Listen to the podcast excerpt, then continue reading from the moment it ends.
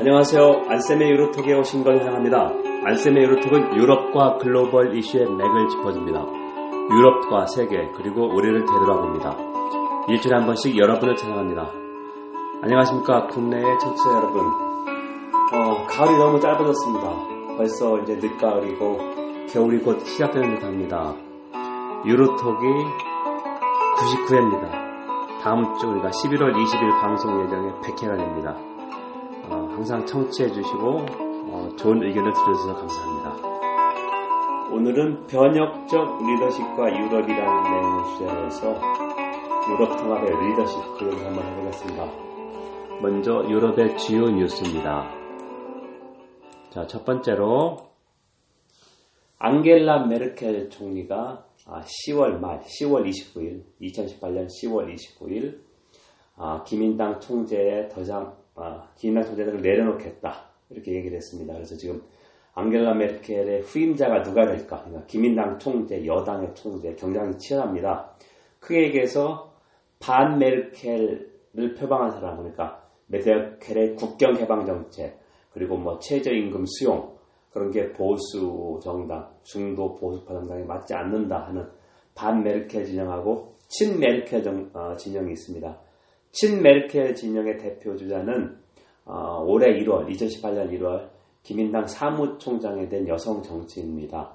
보통 에이케이케이라고 어, 약하는데요. 아네그렛 크램프 카렌바우입니다. 이름이 상당히 길죠. 어, 반면에 어, 기독교 민주당, 기민당 쪽에서는 어, 메르켈이 당수로서 십팔년, 총리로 십삼년을 했다. 너무 길다. 자, 그렇기 때문에 이번에는 좀 어, 남성 정치인 어, 그런 얘기도 좀 나오고 있습니다. 이건 뭐 성차별 그런 게 아니라 어, 한 리더가 너무 오래 있었으니까 그다는 얘기고요. 반 메르켈 진영의 대표 주자 신진세대는 서른아홉 살의 옌스 슈판이라는 사람이 있습니다. 지금 보건, 어, 보건부 장관이고요.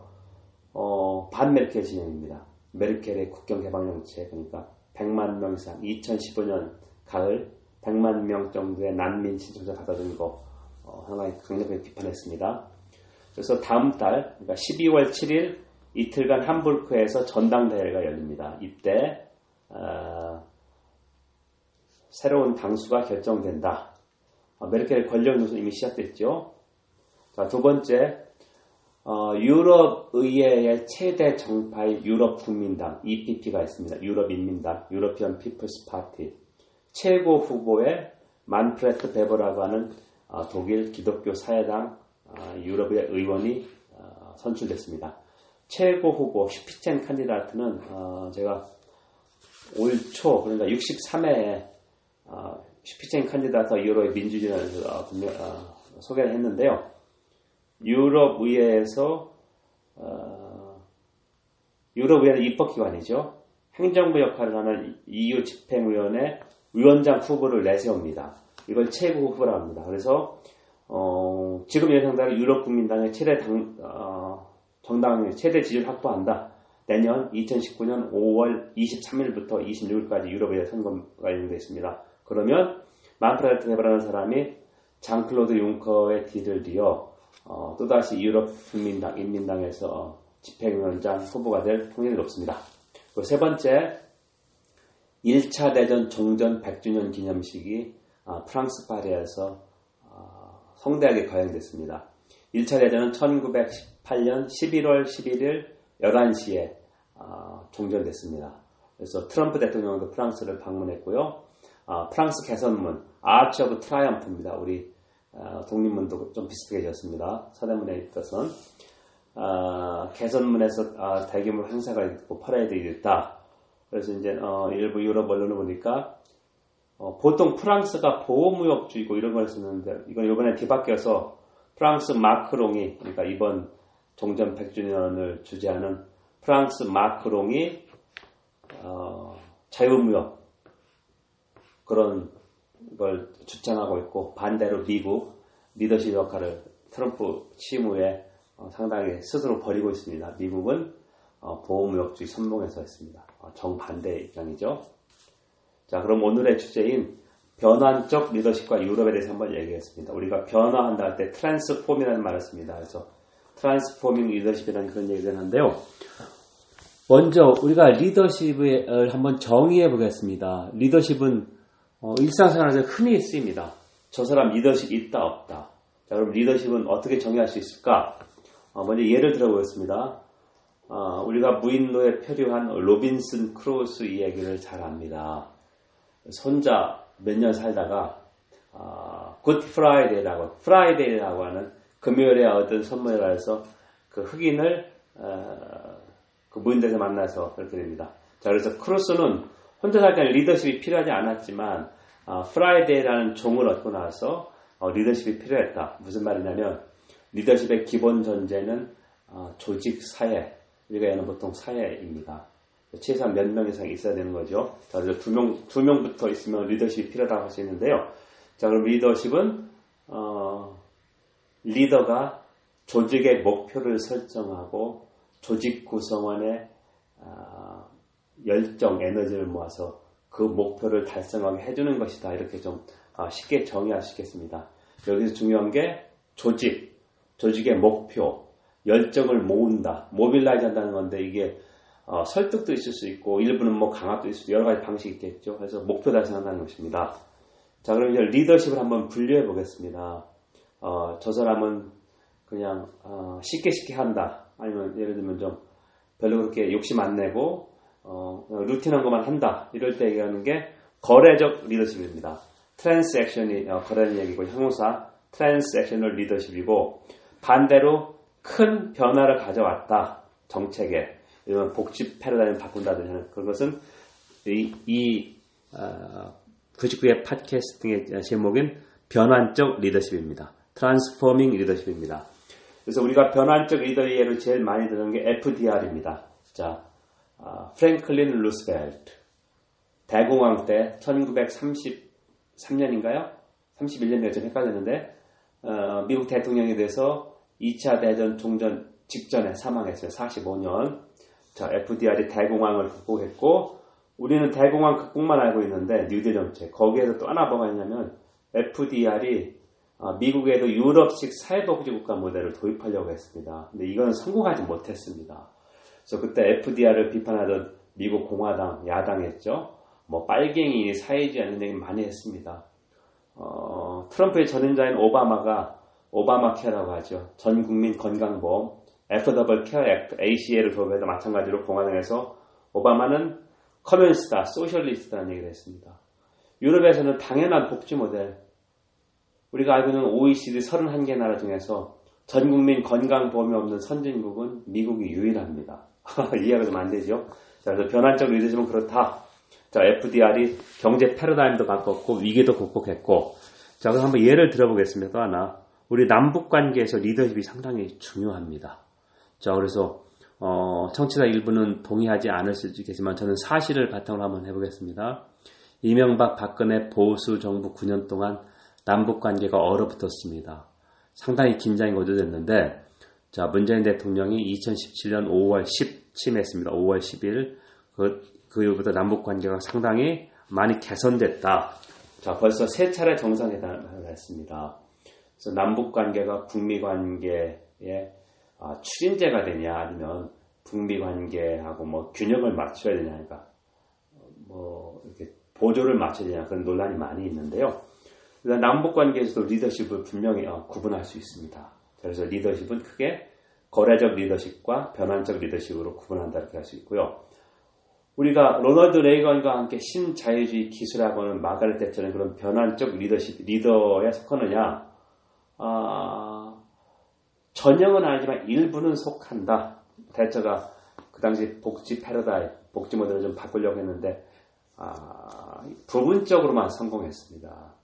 왜냐하면 엔에이치는 엔에이치에스 건강보험, 전국민 건강보험은 거의 변하지 않았기 때문에 여러 가지 단계 있습니다. 자, 그럼 세 번째로 앙겔라 메르켈 한번 어, 정리해 볼까요? 앙겔라 메르켈은 십팔 년 동안 기민당, 기독교 민주당 당수였습니다. 그래서 이천오 년 가을에 총리가 돼서 십삼 년간 총리를 재직하고 있고, 어, 독일은 사 년마다 총선이 있기 때문에 이천이십일 년 가을에 총선이 예정되어 있다. 그래서 관권이 메르켈의 권력 노선은 이미 시작됐는데 과연 어, 임기를 다 채울 수 있을까? 이게 독일 언론이나 정치 분석가들의 가장 큰 관심사인데요. 어, 정치에서는 한두주나 한 달도 예측은 불가능하지만 메르켈의 그 총리 앞으로 더 계속 재직할 수 있을까 키를 잡고 있는 게 대연정 파트너인 사회민주당입니다. 사회민주당, 어, 중도 좌파정당이죠. 이 정당은 메르켈하고 연정할수록 계속 인기가 떨어졌습니다. 왜냐하면 메르켈의 사회민주당 정책을 거의 다 수용했기 때문입니다.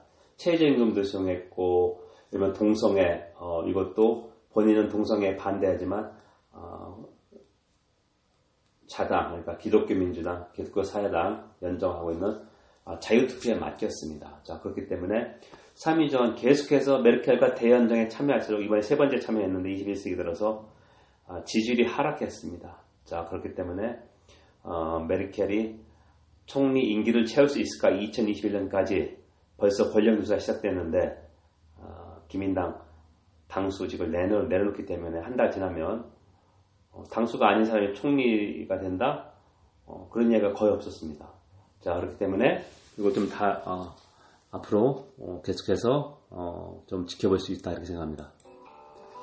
여러분은 지금 안쌤의 유로톡을 청취하고 있습니다. 안쌤 유로톡은 유럽과 글로벌 이슈의 맥을 짚어줍니다. 유럽과 세계 그리고 우리를 데려봅니다. 일주일에 한 번 여러분을 찾아갑니다. 오늘은 구십구 회로서 변환적 리더십과 유럽을 이야기하고 있습니다. 리더십이 무엇이고 리더십을 분류했을 때 트랜스포밍 리더십이 무엇이고 어, 그걸 한번 가지고 유럽 정치를 한번 분석하고 있습니다.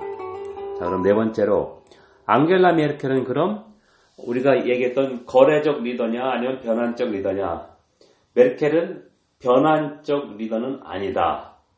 하지, 어, 왜 그러냐면 십사 년간 총리로 재직하면서 이천십 년부터 유로존의 그리스 재정위기, 아일랜드, 포르투갈에서 유로존이 거의 어, 붕괴 직전까지 갔었습니다. 분명히 어, 붕괴를 막은 것은 메르켈의 공이 크지만 어, 유로존의 큰 틀을 바꾸지는 않았습니다. 아, 마지못해서 이렇게 마, 마지막 순간에 너무 늦게 겨우 위기 극복, 그 당시 위기 극복한 필요한 조치만 취했습니다. 그래서 어, 비판이 too little, too late입니다. 위기를 극복하고 통합을 진전시킬 그런 획기적인 대책은 부족했습니다. 그래서 독일말로 어, 메르켈, 엠 이 알 케이 이 엘인데요. 철자가 메르켈은 n을 붙여서 동사를 만드는 게 있었습니다. 자, 메르켈스럽게 행동하다 그런 뜻인데요. 어, 메르켈이 유로존 위기나 지금까지 총리로서 보여준 리더십을 비판하는 그런 동사입니다. 뭐냐면 너무 늦게 아, 아주 그 위기 모면에 필요한 것만, 것만큼만 행사한다. 너무 신중하다. 너무 늦다. 여러 가지 뜻이 함축하고 있습니다. 메르켈은 메르켈처럼 행동하다, 메르켈스럽다. 자, 그럼 마지막으로 유럽 통합에서 리더십을 한번 보겠습니다. 우리 보통 정치학자, 국제정치학자는 구조와 행위자를 얘기하는데요. 구조는 스트럭처, 행위자는 에이전트입니다. 우리가 아, 대리, 대리, 에이전트라고 하는데 어, 보통 구조 틀을 에이전트가 구조 틀을 뭐 급격하게 바꾸거나 하는 것은 상당히 어렵다. 왜냐면은 지도자는 진공에서 활동하는 게 아니라 주어진 여건에서 어, 리더십을 행사합니다. 자, 남북관계에 보면 우리는 어, 남북관계를 더 빠르게 추진하고 싶지만 어, 미국과의 관계도 고려해야 되고 어, 적절한 어, 뭐라고 할까요? 항상 어, 사전 협의, 그다음에 조율이 필요합니다. 이게 이제 어, 우리 그 어떻게 보면 중견국이라고 하는데 뭐 쉽게 해서 약소 개방적 개방적 소국이죠. 뭐 자유무역에 노출되어 있고 그런 이야기인데요. 자, 그렇기 때문에 어, 행위자가 구조 틀을 바꾼다는 것은 상당히 어렵다. 하지만 어, 리더십을 발휘해서 구조 이 틀이라는 것을 조금씩 어, 변화시킬 수 노력할 수 있고 어, 그런 과정에서 어, 구조도 조금씩 변할 수 있다 이렇게 생각할 수 있습니다. 자, 앞으로 여러분들이 어느 한 인물을 평가할 때 어, 거래적 리더십 그리고 변환적 리더십이라는 이 틀로 한번 어, 판단하면 좀 쉽게 이해할 수 있지 않을까 생각하고요. 어, 제가 공저한 책이 있습니다. 이천십육 년 가을에 나왔는데요. 제목이 유럽의 변혁적 리더들입니다. 그래서 이 틀에 따라서 분석을 했습니다. 어, 제가 이제 서론도 쓰고, 어, 마가렛 대처를 분석했습니다. 그래서 서론에서는 바보야, 문제는 리더십이야, 이렇게 했는데요. 어, 천구백구십일 년, 구십이 년, 어, 당시 민주당의 그, 신, 신세대였죠. 빌 클린턴이, 어, 대선 운동을 할 때, stupid, it's economy, 이런 얘기를 했습니다. 당시 미국 경제가 상당히 안 좋아서, 어, 노련한, 어, 공화당, 어, 당시 현직 대통령이었던 조지 부시, 우리가 알고 있는 이천 년대 그 조지 부시 아버지죠. 이 사람을 어, 예를 들면 햇병아리가 이겼습니다. 그래서 그때 나온 얘기인데, 자, 리더십이 중요하다는 얘기를 했고요. 그 다음 우리 어, 독일 동방정책, 어, 화해와 평화의 전도자였던 어, 빌리브란트 서독총리 분석했고, 그 다음에 샤를 드골, 프랑스 하면 골리즘, 드골리즘에서 샤를 드골. 우리가 여러분들이 모르는 사람인데요. 이탈리아 초대 총리였습니다. 천구백사십구 년 이때 전후 이 차 대전 후, 그래서 알치레 데 가스페리라고 하는 유럽 통합의 그, 어, 건국의 아버지 중에 하나입니다. Founding Fathers of Europe International이고요. 그 다음에 스웨덴에서 인민의 집이라고 하는 그 복지국가 모델을 확립한 어, 이 사람도 이 차 대전 당시 어, 지도자입니다. 페르 알빈 한손이라는 사람입니다. 어, 이 다섯 명을 어, 이 틀에 따라 분석했습니다. 거래적 리더냐, 변환적 리더냐, 어, 이런 위기의 순간에 어떻게 행동했고 왜 그랬을까, 이런 걸 좀 했는데요. 어, 한번 관심 있으면 여러분이 좀 어, 찾아보면 도움이 될 거라고 생각합니다. 여러분, 지금까지 안쌤의 유로톡 구십구 회를 청취했습니다. 어, 구십구 회는 변혁적 리더십과 유럽이라는 주제를 어, 논의했습니다. Transforming Leadership in Europe, 리더십의 정의를 살펴보고, 어, 거래적 리더십, 변환적 리더가 뭐고, 앙겔라 메르켈을 한번 분석했고요. 유럽 통합에서 리더가 어떤 역할을 할 수 있을까 얘기했습니다. 그리고 제가 이 년 전에 공정한 유럽의 변혁적 리더라고 하는 리더들이라고 하는 책에 대해서 한번 좀 소개를 했습니다. 경청해 주셔서 감사합니다. 백 개 때 뵙겠습니다. 감사합니다.